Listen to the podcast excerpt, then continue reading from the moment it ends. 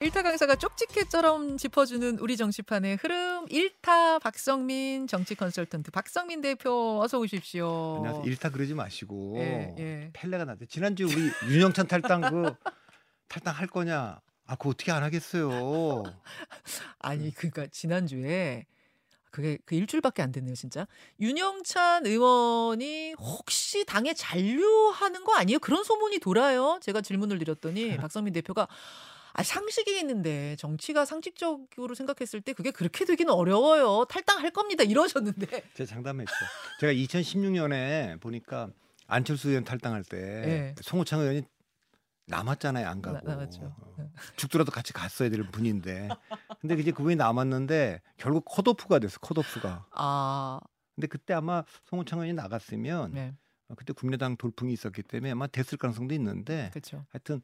남아서 컷오프 되니까 뭐 그 신뢰와 명분 다 이런 게 있잖아요. 그래서 이제 그때 음, 음. 예를 들면 현근택 변호사가 좀 기스가 났으니까 음. 뭐 다른 건 없.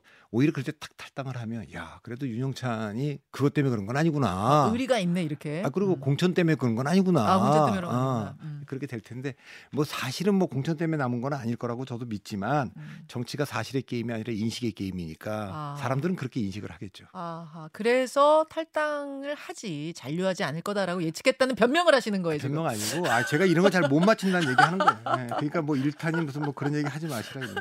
아 이게 코너명을 바꿔야 되나 그러면. 아무튼 어, 왜 그런 그, 그 당시에 전망을 하셨는지는 제가 충분히 이해가 되더라고요. 저도 사실은 윤영찬 의원의 잔류가 깜짝 놀랐던 사람이기 때문에.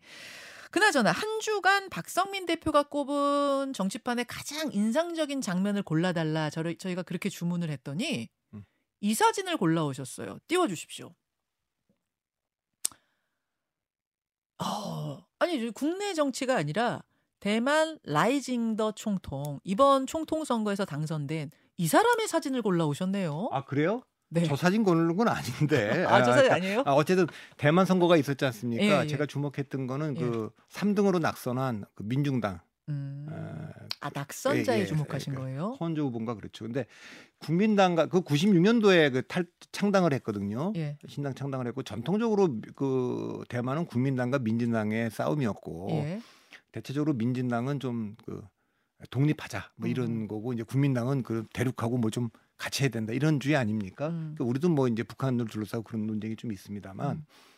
근데 그 민중당이 이제 그 일단 집권당인 민진당 후보가 앞서가고 있는 가운데 이, 삼 등이 후보 단일화 하다 실패했는데 네. 실패 끝나고 나서 양강이 삼십 퍼센트대로 들어가고 네. 이분은 이십 퍼센트대에서 십 퍼센트대까지 밀렸어요. 그게 보통 제삼 후배가 겪는 그 비애죠. 그렇게 그렇죠. 우리 정주영 인재 다 그랬지 않습니까? 그렇죠. 아 근데 이거 개표해 보니까 이십육 퍼센트까지 간 어, 거예요. 제삼 후보가 네, 굉장히 그 상승했고 그 다음에 그 의회도 어, 여덟 석을 얻어서 캐스팅 보트를 확실히 쳤어요. 제가 주목한 건 이겁니다. 민진당과 국민당 사이에는 네.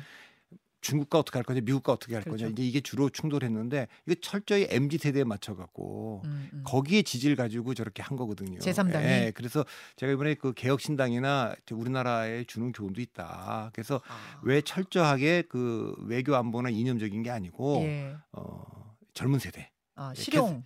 캐스팅 보트를 음. 쥐고 있는 이 젊은 세대에 어떻게 그 캠페인을 맞춰갈 거냐 음. 그걸 좀 주목해야 된다 그런 뜻에서 제가 골랐습니다. 대만의 총통 선거를 고르신 이유, 그러니까 네. 우리 선거 총선에서도 민중당 돌풍을 지금 다 누가 당선됐다, 뭐 민주당이 됐다 이러지만 네. 그 민중당의 그 돌풍 이유를 좀 찾아봐야 될 것 같습니다. 자연스럽게 이렇게 우리 정치 얘기로 오네요. 우리 정치판은.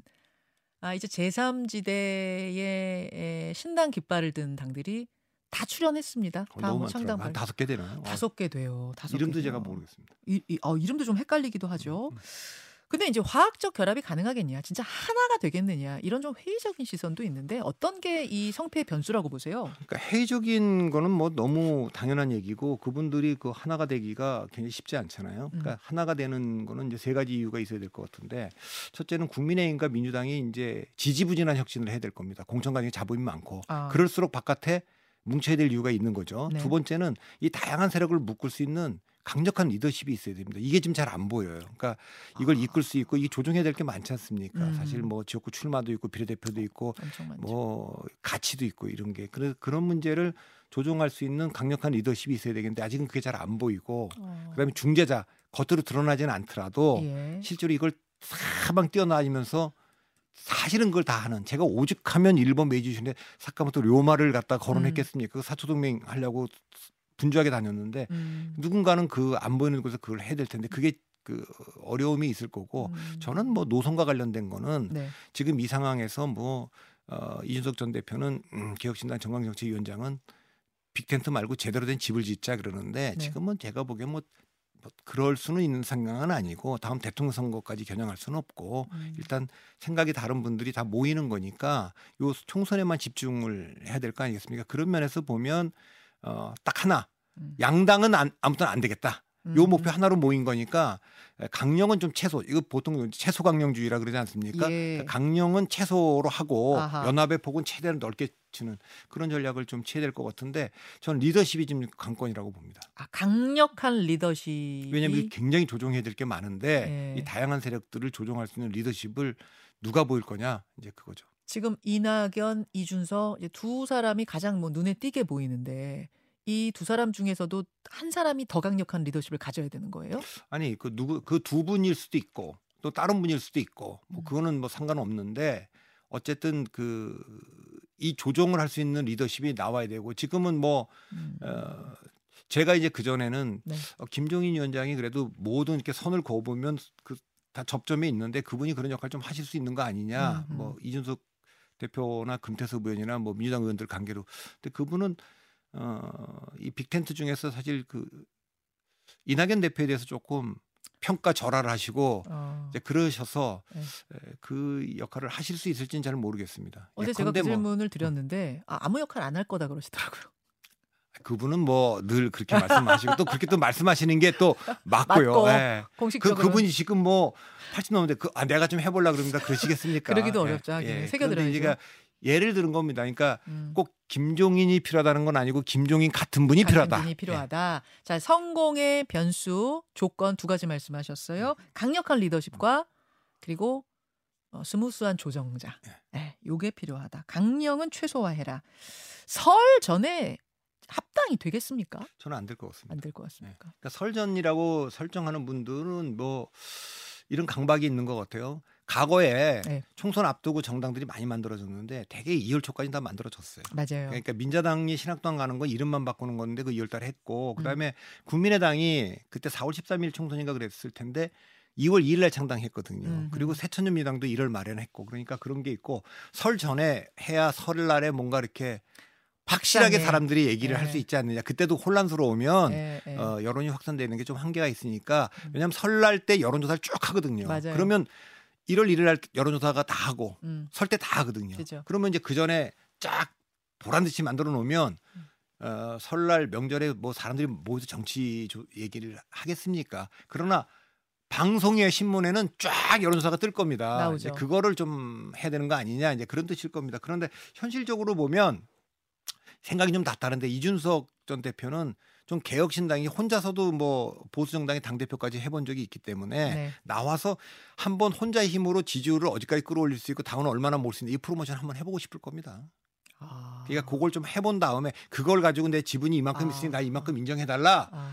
이것도 있는지는 모르겠지만 그 속마음까지는 모르겠지만 아. 적어도 본인이 탈당해서 그 안에서도 캠페인을 완전히 다른 방식으로 해서 당대표까지 됐는데 네. 나와서 신당도 보란듯이 자기가 혼자 그동안에는 뭐 유승민을 따라갔다든가 뭐 이렇게 본인 주도한 건 아니잖아요. 그러니까 그렇죠. 본인 정당 처음 만들어봤는데 이 본인 정당의 그 힘을. 확, 확장력이 어디까지인지 요거를 한 달이라도 확인해보고 싶은 마음은 있을 것 같긴 합니다. 그냥 아. 제가 그냥 뭐 이렇게 추측해보면. 어, 그래서 이제 베스트 컨디션으로 각각 다 만나야 된다는 이야기를 계속하는 게 그런 그런 걸 수도 있다. 알겠습니다. 아, 국내 정치 흐름에서 또 짚어봐야 될 것 국민의힘입니다. 공천의 뭐 룰이라고 해야 될까요? 컷오프를 얼마나 하고 어떤 식으로 경선을 붙일지 이게 어제 첫 공관위 회의에서 결정이 됐더라고요. 그 놀라운 일인데 계속 이제 신당 김용남 전 의원이 탈당을 하고 예. 그리고 전국적으로 이게 이제 예사롭지 않으니까. 일찍 이걸 확정한 것 같아요. 어저께 제가 받은 느낌은 두 가지입니다. 첫째는 아 이거 개혁신당으로 이렇게 그 이탈할 수 있는 가능성을 원천 봉쇄하는. 그러니까 음. 아, 현역원들을 어쨌든 경선은 좀 붙여줘야겠다. 음흠. 이런 그러니까 약간 그런 전망이 좀 보이게 했다는 거죠. 왜냐하면 컷오프를 굉장히 최소화했어요. 예, 예. 그거 그 말씀하시는 저, 거죠? 그 점이고 네. 어쨌든 경선 감점이 있더라도 네. 현역인데 그 정도는 붙여준다. 가, 어, 다 감수할 수 있거든요. 음흠. 그러니까 그 정도를 실제로 저렇게 보면서 제가 느낀 게 뭐냐면 네. 어저께 룰대로라면 네.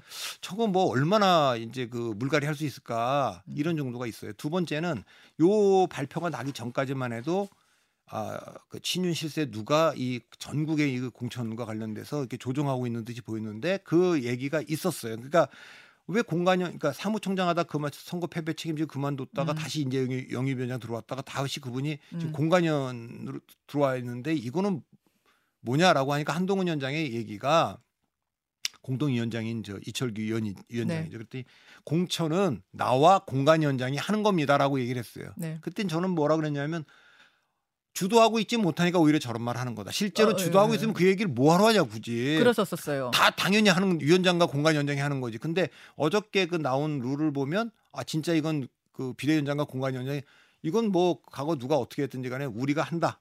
뭐 그런 선언같이 좀 들리기도 하더라고요. 예. 그래서 아. 그런 면에서 예측 가능하게 지금까지는 도대체 어떻게 되는 겁니까라는 음. 게 뭐 출마자들이 다 저한테도 묻는 건데 예, 예. 현역이든 당협이든 이제는 룰이 좀 나와서 이제 전망이 예. 되는 거죠. 예. 예, 여기는 이십 대 팔십으로 여론조사 한다. 여기는 오십 대 오십으로 한다. 권역을 나눴어요. 예, 네 개 권역으로 하위 나눴어요. 십 퍼센트는 컷오프고 뭐 예. 그 삼십 퍼센트까지는 감점이 좀 있다. 어쩌고, 뭐 저쩌고. 동일적 삼선일 때 음. 얼마 한다. 뭐 이게 다 나왔으니까 네. 뭐 수학 같은 거지만 저희한테는 수학이지만 당사자는 한 번에 확 들어왔을 겁니다. 저는 너무 복잡해서 네. 해석이 쉽지 않았는데 그러니까 전문가가 보시기에는 이 정도면은 윤심 공천을 대놓고 하겠다 뭐 이런 걸로 보기 어렵다는 말씀이죠. 이게 이제 뒤에 뭐가 숨어서 따로 움직이는 게 있는지는 모르겠지만 예. 이렇게 되면 현역 의원들 그 이제 가, 가점이라는 게 어떻게 드러나지는 않았는데 무슨 삼십사 세 이하의 가, 가, 가점이 상당히 있고 이랬지만 여성 가점, 신인 가점 이런 가점이 상당히 붙지 않으면 현역 의원 제끼기가 상당히 어렵습니다. 아, 현실적으로는. 그렇군요. 감점이 있어도. 그런 모습이나 특히 수도권 권역에서는 여러분. 근데 그건 이제 디테일하게 들어가면 이제 네. 뭐 문제 제기할 때가 많을 거예요. 예를 들면은 동일 지역 삼선 감점이고 네. 탈당한 무소속 감점인데 네. 그러면은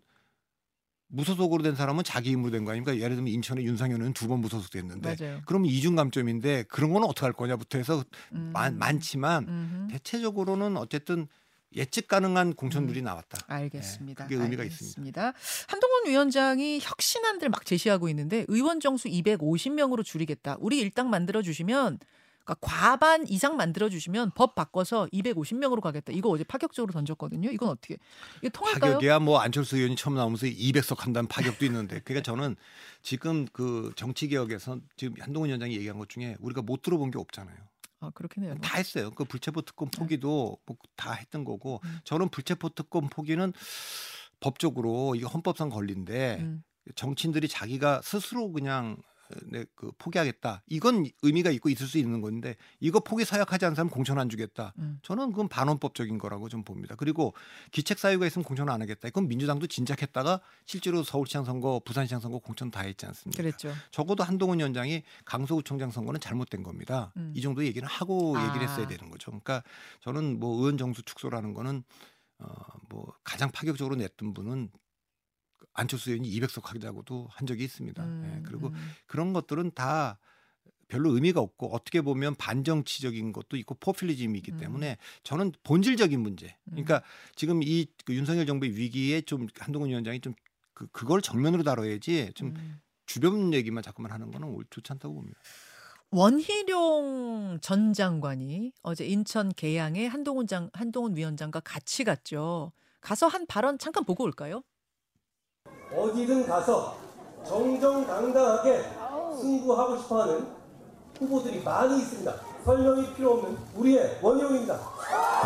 우리 정치가 꽉 막혀 있습니다. 돌덩이 하나가 자기만 살려고 이 길을 가로막고 있습니다.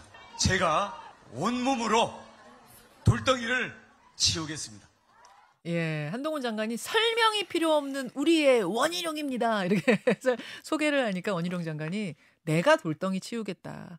이재명 대표 말하는 거죠. 돌덩이 치우겠다. 이렇게 선언을 했는데 이 조금 이런 느낌도 들어요. 왜냐하면 이재명 대표가 아직 지역구 확정이 된 게 아닌데. 아니 근데 거기 신청을 했으니까. 예. 그러니까 민주당도 어차피 그 딴 데로 간다는 얘기를 지금 안 하고 있는 거니까 음. 거기 가고 정상적인 서류 절차는 다 이재명 대표도 밟고 있으니까 음. 거기에 맞춰서 원희룡 장관도 절차를 밟고 있는 거죠. 그러니까 실제로 뭐 이재명 대표가 나중에 가서 거기 안 나간다. 예. 그 원희룡 장관 거기 나가겠습니까? 아무도 없고 다 떠났는데 혼자 거기서 싸우겠습니까? 누구랑? 아, 그럼 걷어들여도 되는 거예요? 그때? 아, 그렇죠. 그거는. 어. 아니, 그러니까 원희룡이란 이름이 뭐 어. 이를테면 이제 대선자급이고 이른바 전국구 아닙니까? 네, 그분 네. 어디다가 투입해도 되는 건데 어쨌든 지금 이재명 대표 쪽으로 가자고 한 거니까. 아. 예, 그런데 이제 이번에 그 총선의 주역들. 음. 근데 이낙연 전 대표도 불출마하겠다. 음흠. 한동훈 위원장도. 불출마하겠다. 네. 저는 이게 좋은 선택 같지가 않아요. 그래요? 지금은 한동훈 위원장도 뭐 번복하고 그 비례해서 아니 한동훈 위원장도 나가서 싸워야지 지금. 어... 또 아니, 뒤에서 지휘하겠다는 거잖아요. 저는 뭐 그게 국민의힘이 한 백오십 석 이상 하는 국면이고 또 그렇게 전망되는 국면에서 아니, 저런 욕심 없고 다 내려놓고 하겠다. 이거는 뭐 아주 박수 받을 일이지만 예, 예. 지금 뭐 몇 석을 할지도 지금 모르고 지금 질판인데 아, 아. 조금 싸울 만한 사람들 다 나갔어야지. 원희룡 장관처럼 지금 내가 이재명이랑 가서 음, 붙겠다. 음. 이런 식으로 지금 한동훈도 다 가서 그 수도권의 전면에 가서 붙겠다. 이렇게 될 것 같고 어허. 개혁신당도 이낙연 대표 지금 뭐 나이스하게 뒤에 난 이번에 뭐 욕심내려. 지금 욕심이 아니라 지금 원내 교섭단체라도 할라 그러면 음흠. 다 나가서 붙어야 될 판인 아니냐. 어. 이재명 대표도 그런 면에서 네. 뭐 뒤로 빠질 수 있겠어요? 비례대표로? 예를 들면은 뭐 불출마할 수도 있고 예. 비례대표도 빠질 수 있는데 그러면 뭐 다 빠지는 거 아닙니까? 지금 이준석 대표는 싸우겠다고 이제 싸우겠다고 했는데 전략적으로 보면 이준석 대표는 그 비례대표 후순위에 앉아서 투표를 독려할 수도 있죠. 음, 이제 그럴 수도 있는데 그거는 뭐 근데 본인 지금 나가 싸우겠다고 얘기하는데 나머지는 지금 다 빠지는 형국이라 음. 좀 이상한 선거 같습니다. 근데 그래요. 그런 면에서 보면 원희룡 장관이 정치 문법에 맞는 거죠. 아 그렇습니까? 원희룡 장관 혹시 개항에서 붙어서 지금 현역이 이재명 대표이기 때문에 질 수도 있잖아요. 그래도 잃는 건 없는 겁니까? 정치적으로? 그렇죠. 예, 그 지금 부, 인천 선거판이 좀 복잡해지고 있어요. 그러니까 이게 송영길 전 대표가 민주당 강세 지역이 있긴 한데 네, 강세 지역이죠. 부평, 계양 이런 데가. 근데 거기가 일테면은 뭐 송영길 잠시만요. 네. 참 죄송합니다. 일단 여기까지 본 방송을 하고 본 방송을 하고 어, 넘어가야 될 것 같습니다. 예, 잠시 후 뵙죠. 자, 라디오 청취자들하고 인사 나누는데 우리가 막 정신없이 얘기하다가 아, 우리 무슨 얘기하다 그만뒀어요. 그 짧은 저 제가 마지막 얘기가 뭐였습니까? 마지막 얘기가 얘기가 이재명 대표 불출마. 아니 그, 그 원희룡 장관 잃는 거 없다 아니, 이거. 아니 이제 그 얘기한 게 아니라 네, 네. 인천 선거판 얘기하고 있어요. 아, 인천 선거판. 근데 이제 거기...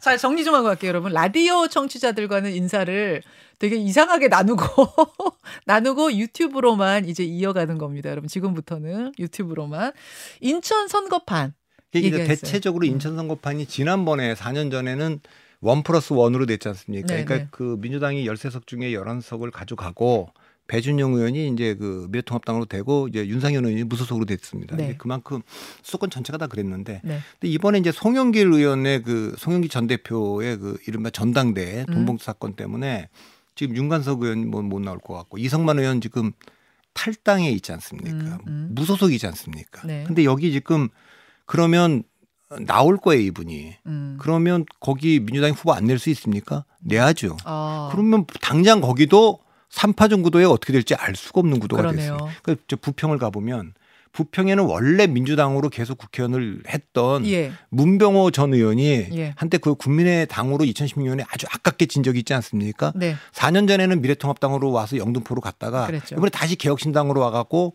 부평 나가겠다고 하는 거 아닙니까? 개혁신당 갔어요. 거기도 이제 그 호남 기반으로 좀 있기 때문에 여기도 제가 보기엔 또 흔들려요. 음. 그러니까 나머지 이제 그 일테면 이제 그 송영길 전당대회 그 일테면 돈봉투 건으로 이제 수사받고 있거나 기소되는 분들이 또 나올 수가 있고 뭐 음. 이러기 때문에 인천판이 좀 복잡한 상황에서 음흠. 만일에 이재명 대표가 거기를 어쨌든 지난번에 거기 나올 때는 뭐 온갖 얘기를 다 하고 왔을 거 아닙니까? 음. 근데 개항을 위해서 인천을 위해서 그런데 이제 예, 예. 거기를 안 나가기도 어려운데 음. 하여튼 거기 나간다고 할 때 원희룡 장관이 거기 가면 이 인천판 전체가 뜨겁게 달아오르고 아. 이제 그래서 그거는 뭐 가능성이 아예 없다. 거기는 뭐 물론 개항은 워낙 뭐 민주당 텃밭이고 송영길 텃밭이기도 쭉 했죠. 쭉 했죠. 네. 그래 그렇긴 하지만 네. 어, 지금 상황이 조금 그 유동성이 커지고 있기 때문에 예, 그거는 이제 민주당도 좀 부담스러운 국면입니다. 아까도 말했지만 예. 이미 탈당해서 무소속으로 나오는 분들이 지금 생기고 있는 그렇군요. 상황에서. 예. 아, 그렇군요. 그래서 이제 원희룡의 승부수가 되는 음. 거군요. 원희룡 장관 전 장관이 이제 만약 이긴다면은 엄청 원, 원희룡 전 장관의 몸까지 정말 올라가는 거고 설사 지더라도 크게 잃는 건 없는 거예요. 아니 그러니까 다른 분들이 다 뭐 네. 강남 가겠다 오지 가겠다 다 이루고 있는 중에 음. 그때 이제 국토부 장관 그만두면서 용기 있게 이 얘기도 했죠. 그러니까 그 전에 뭐 윤심이 당심이고 당심이 민심이다 이런 얘기를 쭉 했는데 비대위원장 그 한동훈이냐 원희룡이냐 얘기할 때 원 장관이 그 민심이 그 윤심이 되도록 음. 그렇게 가야 된다. 그런, 이제 그런 얘기를 원장관이 했고, 했어요. 그러니까 그건 정치인으로서 아는 거고 음. 어디 막 여기 가서 이, 여기 가라 저기 가라 뭐 말들이 음. 많이 나오니까 음. 아, 좀 약간 구차하게 내가 뭐 빼치 한 번 더 달아서 뭐하냐. 그럴 바에는 내가 제일 강한 정면승부, 그, 에, 정면승부 한다. 아. 에, 그 얘기를 하는 거고. 그분은 이천십이 년에도 양천갑이 좋은 데인데 거기서 이제 쭉 삼선하고 음. 불출마 선언을 한 적이 있기 때문에 그렇죠. 예 그러니까 그리고 제주도지사도 가서 두 번 다 이겼지 않습니까? 그렇죠. 그러니까 본인이 하는 말대로 음. 나는 음. 민주당과 싸워서 한 번도 진 적이 없는 후보다. 어. 자기가 무소속으로 나갔을 때도 그렇고 어. 그 지난번에 뭐 제주도지사 때도 그렇고 자기는 민주당과 싸워서 연전연승한 사람이다라고 어. 하는 자신감도 있는 것 같아요. 아. 예. 그리고 뭐 저도 아. 이 정부에서 뭐 또 중용될 수도 있고 그러니까 예. 음. 부담 없이 떨어지더라도 예 그렇죠. 어. 그러니까 이재명 대표보다는 부담은 좀 덜하죠. 야 그럼 이재명 대표의 선택이 그러니까 원희룡 전 장관은 지금 잃을 게 없는 싸움인데 이재명 대표는 어떤 선택을 하라고 조언하시겠습니까? 조언을 하신다면? 아유 제가 무슨 조언을 하니까 아, 컨설팅을 그, 하신다면 어떻게 해주실 거예요? 그건 뭐 제가 뭐 말씀드리기 어려운데 이게 지금 이상하게 됐고 도망가기도 지금 어렵게 돼 있지 않습니까? 그 아, 여기를 피해갈 거면 상당히 명분 있는 곳으로 가긴 네. 가야 될 텐데 네. 예, 그런 면에서 보면 또. 이런 상황이 돼서 그 지역으로 또 원희룡 장관이 안 온다는 보장이 없지 않습니까? 어, 아, 뭐 종로를 가겠다 그러면 있다. 나도 거기 가겠다 이렇게 되고 아~ 예를 들면은 뭐 어, 비례대표로 간다. 네. 그것까지는 못 쫓아가겠죠. 원희룡이 나도 비례대표 하겠다고는 말 못할 테니까 그러면 그분은 원희룡 장관은 딴 데로 옮길 겁니다. 딴 데로 어, 전략적으로 네. 옮길 거예요. 그럼 거기서 환영받지 않겠어요. 야 이거 뭐 어. 적장을 베고 온 장수다 이렇게 될 거 어, 어. 아닙니까. 그래서 이게 피하기도 좀 어렵게 돼 있기 때문에 음. 어, 이재명 대표의 고민이 좀 커질 것 같습니다. 알겠습니다. 알겠습니다. 이 원희룡 전 장관의 행보까지 아, 지금 얘기를 했고 그, 그 민주당 아직 선거제가 여러분 확정 안 된 거 아시죠? 이번 총선 팔십여 일밖에 안 남았는데 어떻게 선거 치를지 제도가 확정이 안 된 상태예요. 이런 상태에서 용혜인 의원이 기본소득당의 용혜인 의원이 민주당에다 어떤 제안을 했냐면 이미 용혜인 의원이 비례통합신당이라는 거를 아, 통합비례신당인가 이름이 좀 헷갈리는데요. 그런 신당 하나를 지금 결사체를 하나 만들어놨어요. 거기에 기본소득당도 들어가고 사회민주당이라고 정의당에서 나온 분파입니다. 사회민주당 그리고 열린민주당. 그러니까 열린민주당 중에서 민주당으로 간 분들이 있고 남아있는 분들이 계시거든요. 그렇게 합쳐가지고 하나의 아, 통합신당을 만들어놨는데 민주당도 여기로 와라. 그래서 병립형을 하되 병립형 아니구나 연동형을 그대로 하되 지난 선거처럼 연동형을 하되 우리가 이제 비례 정당을 하자 비례 통합당을 하자 이렇게 제안을 했습니다. 그러자 홍익표 원내대표가 그것도 생각할 수 있는 어떤 가능성이 있다 이렇게 열면서 급속하게 비례 연합 정당이 뜨고 있거든요. 이쪽에서는 이 저 민주당 쪽에서는 어떻게 보세요? 그럼 뭐 새로운 게 아니잖아요. 사 년 전에 했던 거잖아요. 아니 뭐 그때도 새롭다고 이야기를 합니다만 그러니까 그 예. 그 더불어시민당 더불어 그때 뭐죠? 그게 그 더불어시민당, 더불어시민당. 음. 그다음에 또 어 열린 시대전환 아니 그거 어. 말고 이제 또 하나 이제 그 뭐 나중에 김의겸 의원이 이제 된 그 열린 열린민주당 열린민주당도 예, 예. 있고 있었는데 예. 그 더불어시민당이 그때 연합 음, 비례정당이었잖아요. 그러니까 예. 그렇게 했고 저쪽은 이제 미래한국당이라는 당을 했고 그러니까 음.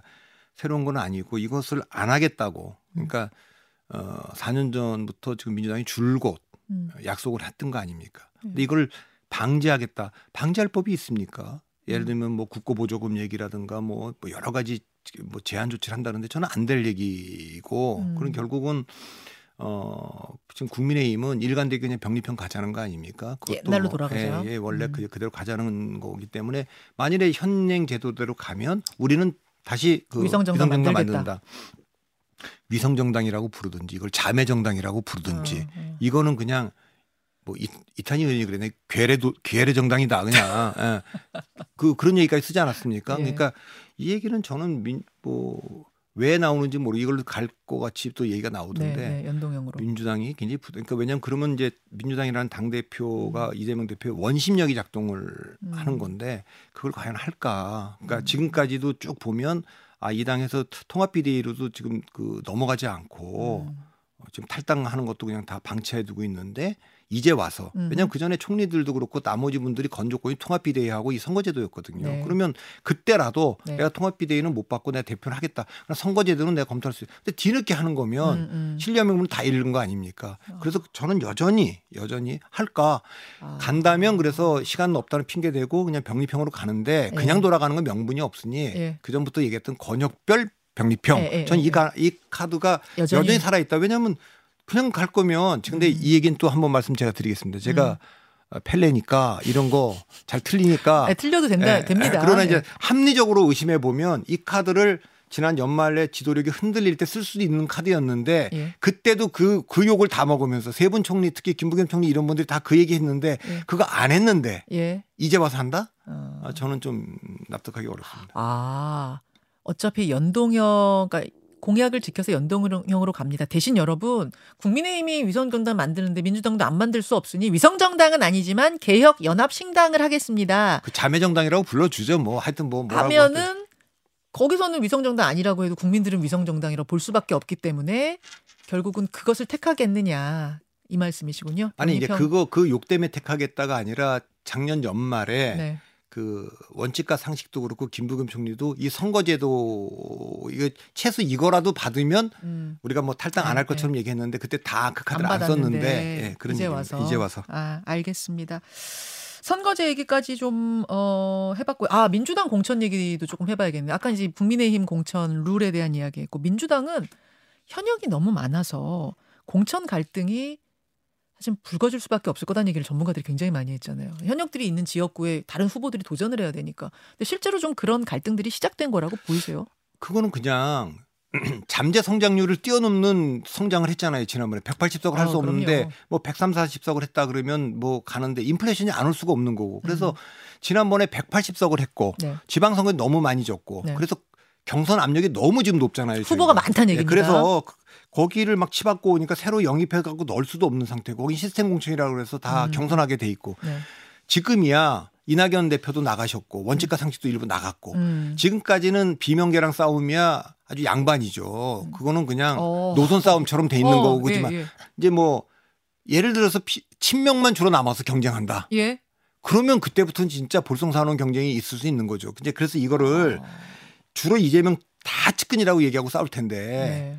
그럼 정리할 수 있는 사람은 지금 뭐 당 대표는 안 되고 음. 이게 그 기준이 지금 뭐 제가 보면 법적 도덕적 그 정적 허들이 낮아진 게 아니라 아직 바닥에 깔릴 정도로 내려와 있는데 이것마저도 일관되게 적용하고 있지 않아요 지금 음. 적격 심사를 보면 음. 그러니까 그런 문제가 있는데 어쨌든 이 문제도 그 임혁백 그 공관위원장이 중심 잡으셔야 될 것 같아요. 그래서 지금 저기 그 음. 성남 문제도 네, 네. 이건 뭐 세게 말씀하시니까 일단 불출마 선언 현근택 변호사가 하지 않았습니까? 했습니다. 그러니까 도덕적으로 문제가 있고 지금 뭐, 뭐 유튜브나 이런 데 나가서 막 얘기하는 수많은 분들을 이거를 정리할 분은 현재로는 제가 보기엔 공관위원장밖에 안 보여요. 공관위원장. 그분들은 이제 법적으로 문제가 있는 건 아니다. 다 이야기를 하거든요. 그러니까 정치적이고 뭐 정치적 책임이죠. 음. 그러니까 일심 판결로 안 본 돈 일단 적격 판결, 네. 아니 그거야 우리가 대법원 판결 나기 전에는 무죄 추정의 원칙을 한다. 예, 그거 예. 좋아요. 그러면 상대당에 대해서 똑같은 잣대를 들이대야 되는 겁니다. 아, 우리는 그 문제에 대해서 우리는 인권과 민주주의를 옹호하는 정당으로서 우린 문제 삼지 않겠습니다. 음. 뭐 이렇게 나오든지. 음. 근데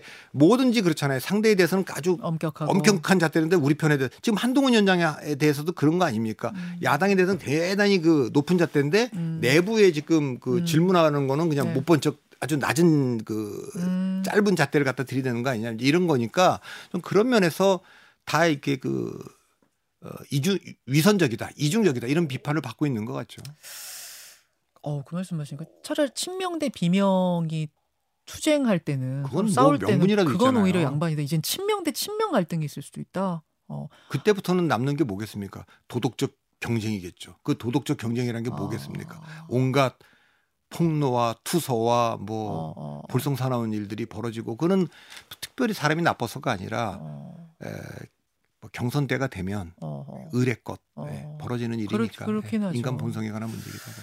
알겠습니다. 이렇게 해서 한 바퀴를 한번 쭉 돌아봤는데 어, 꼭 해야 되는데 못한 말씀. 아, 미국 대선이요. 네. 경선 지금 진행 중이잖아요. 일단 경선입니다. 공화당 경선. 트럼프가 크게 이겼어요. 되게 좋아하더라고요. 표정 보니까. 그거 어떻게 읽고 계세요? 트럼프 됩니까? 아니, 제가 한국 선거도 모르는데 미국 선거, 대만 선거.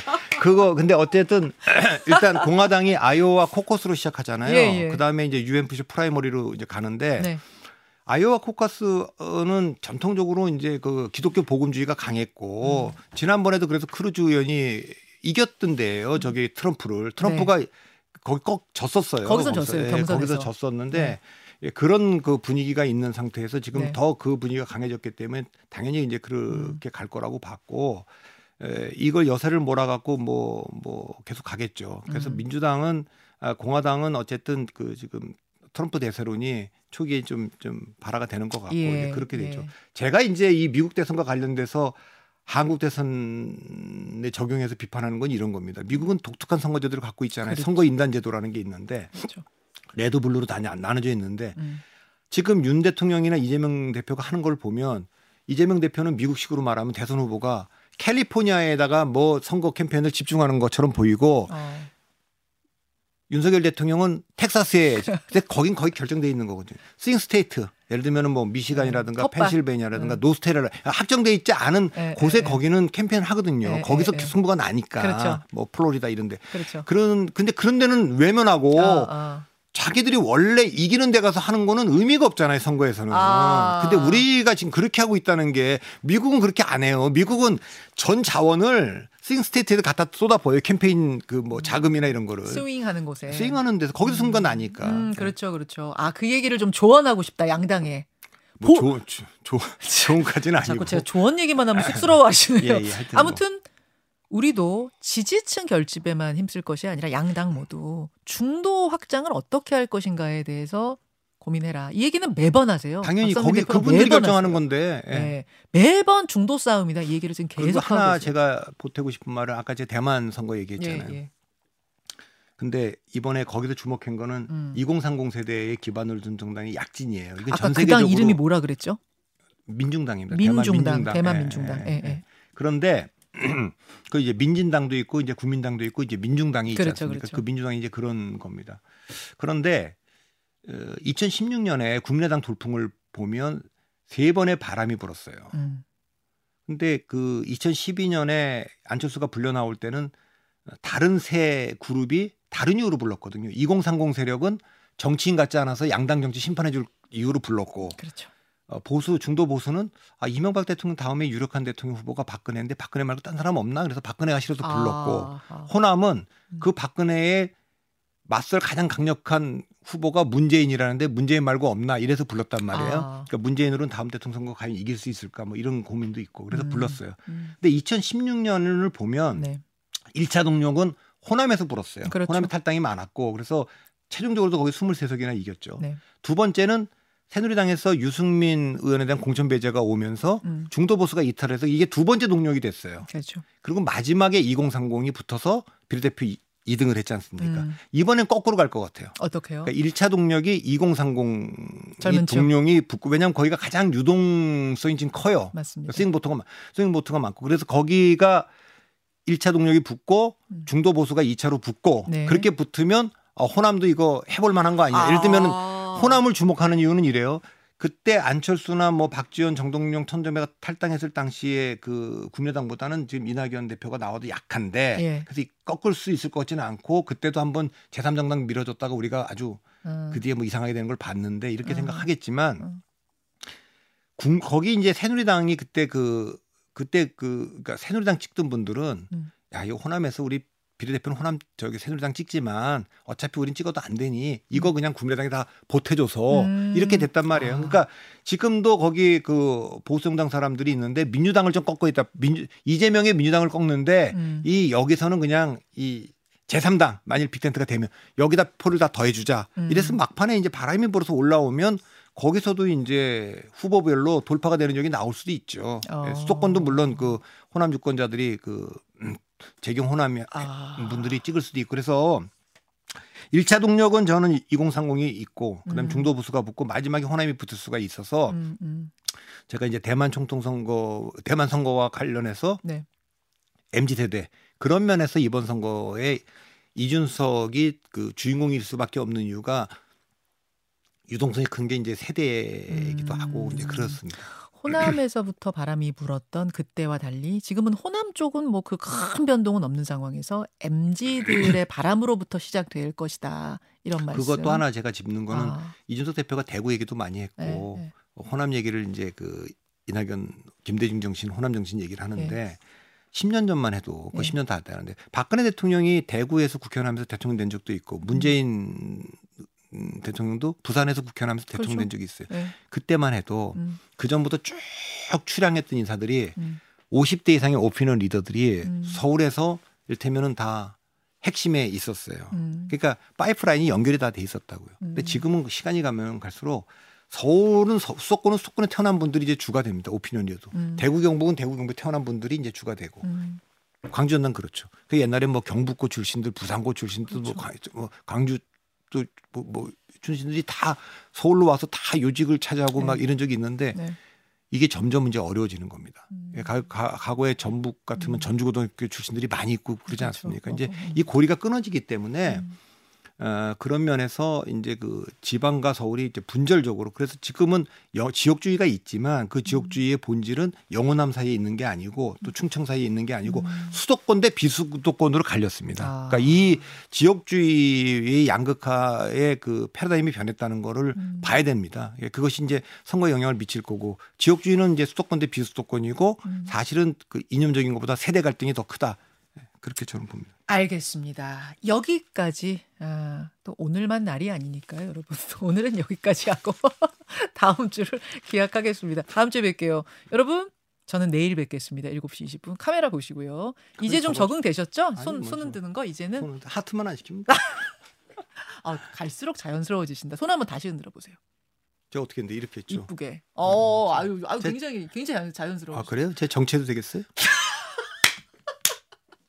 정치하시지 말고 계속 여기 앉아. 내 손 이렇게 흔드는 건 이건 뭐 대통령도 나가는 사람들이 하는 거죠. 요거는 진짜 좀 그렇다. 요거는. 그렇지, 이거는 대통령 나가는. 보통 사람. 요거는 대통령이고 음, 아, 저희는 그래? 이렇게 흔들어요.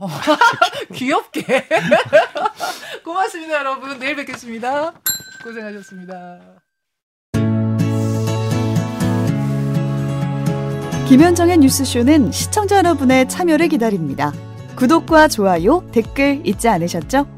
알림 설정을 해두시면 평일 아침 일곱 시 이십 분 실시간 라이브도 참여하실 수 있습니다.